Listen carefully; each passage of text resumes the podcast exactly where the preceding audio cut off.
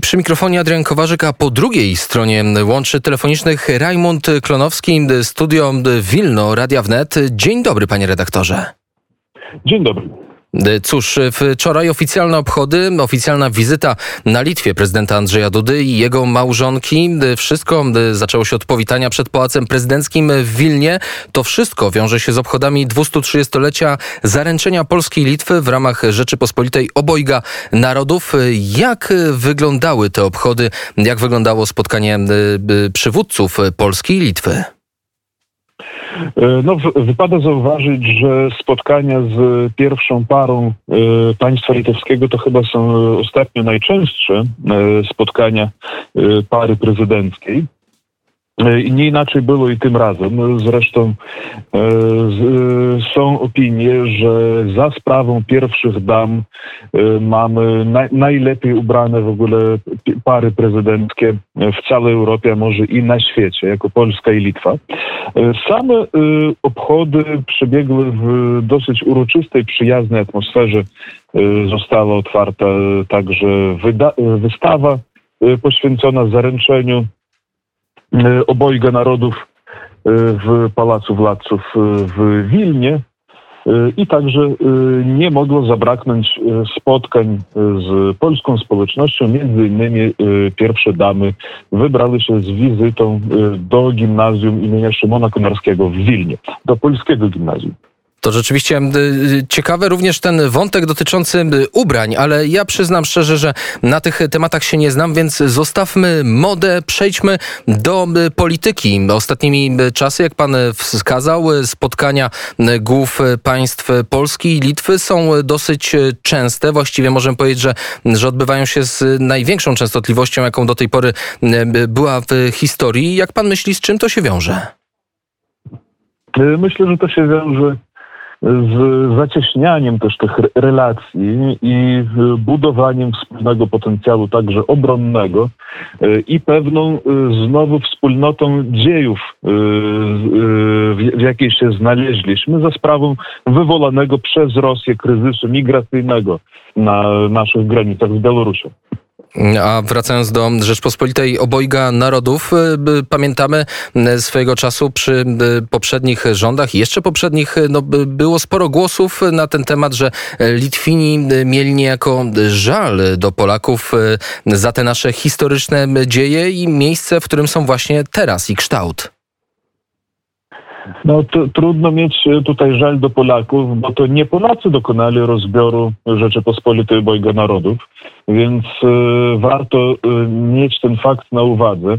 Y, poza tym taka ciekawostka, zważywszy na to, że język polski na Litwie stał się urzędowym półtora wieku wcześniej niż w koronie Królestwa Polskiego, to raczej należałoby mówić o tym, że to dzisiejsza Polska jest zlitonizowana, e, niż e, mieć, e, niż żeby Litwini mieli pretensje do Polaków o polonizację. Ale taka anegdota na bok, natomiast faktem jest to, że bardzo dużo ciągle tych narracji w naszej wspólnej historii jest nieprawdziwych, jest tworzonych pod wpływem albo bezpośrednio przez służby rosyjskie y, i warto z tą dezinformacją walczyć też. I właśnie dlatego redaktor Kowarzyk wywołał ten temat, wcale nie pracując dla służb rosyjskich. Litwa właściwie była jednym z pierwszych krajów, które zadeklarowały poparcie dla Polski w staraniach, by nie dochodziło do eskalacji stosunków z Unią Europejską. To Litwa pierwsza powiedziała, że nie będzie popierać nakładania na Polskę sankcji. To było w 2018 roku. Ta przyjaźń rośnie, a wracając do wizyty, to nie tylko prezydent i pierwsza dama wybrali się na Litwę, ale także przedstawiciel Ministerstwa Obrony Narodowej Mariusz Błaszczak, który odbywał rozmowy ze swoim odpowiednikiem z litewskiej strony na temat obronności i wspólnych problemów z granicami. Dokładnie tak. Te spotkania także miały miejsce. Polska zresztą była jednym z pierwszych krajów, które wyciągnęły pomocną dłoń do Litwy, kiedy latem rozpoczął się wywołany przez Aleksandra Łukaszenkę kryzys na granicy litewsko-białoruskiej. E, przypomnę, że wówczas na Litwę e, wkroczyło nielegalnie ponad 4 tysiące osób, e, które w większości są teraz w ośrodkach tymczasowego pobytu, gdzie jest weryfikowana ich tożsamość, są rozpatrywane ich wnioski azylowe. Jak dotąd na tysiąc rozpa- prawie rozpatrzonych wniosków o azyl pozytywnie rozpatrzono tylko jeden. Uzyskała na Litwie azyl obywatelka Erytrei. Natomiast znakomita większość to są ludzie przywożeni celowo, po prostu w celu wywołania kryzysu przez Rosję i Białoruś. To atak hybrydowy, o którym informujemy od, od wielu miesięcy. Jeżeli chodzi o Litwę, wydaje się, że ciężar tego ataku ze strony Białorusi przesunął się z Litwy na Polskę. Zresztą litewski minister obrony też mówił pod koniec września, że Białoruś na granicę z Polską kieruje dziesięciokrotnie więcej migrantów niż na Litwę. Ale jak dzisiaj wygląda ta granica litewsko-białoruska? Wiemy, że litewski rząd zdecydował o wzmacnianiu armii, która patroluje te granice.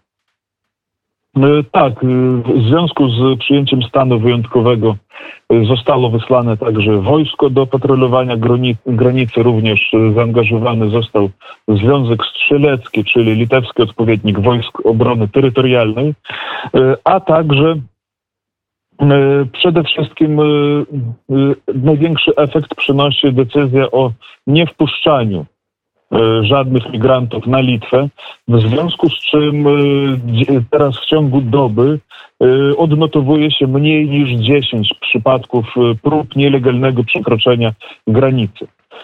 W porównaniu do Polski, gdzie czytam o 600-700 przypadkach dziennie, no to to jest ogromna różnica, ale dlatego też ta jakby znaczna uwaga została przekierowana na Polskę w związku z tym, że na Litwie nie było takiego odzewu ze strony opozycji jak w Polsce, ze strony niektórych mediów jak w Polsce, które po prostu cytują komunikaty prasowe białoruskich służb, które cytują rosyjskich ambasadorów, rosyjskie służby i traktują je jako wiarygodne źródła. Na, na Litwie na szczęście w głównym nurcie tego rodzaju haniebnych przypadków nie mamy.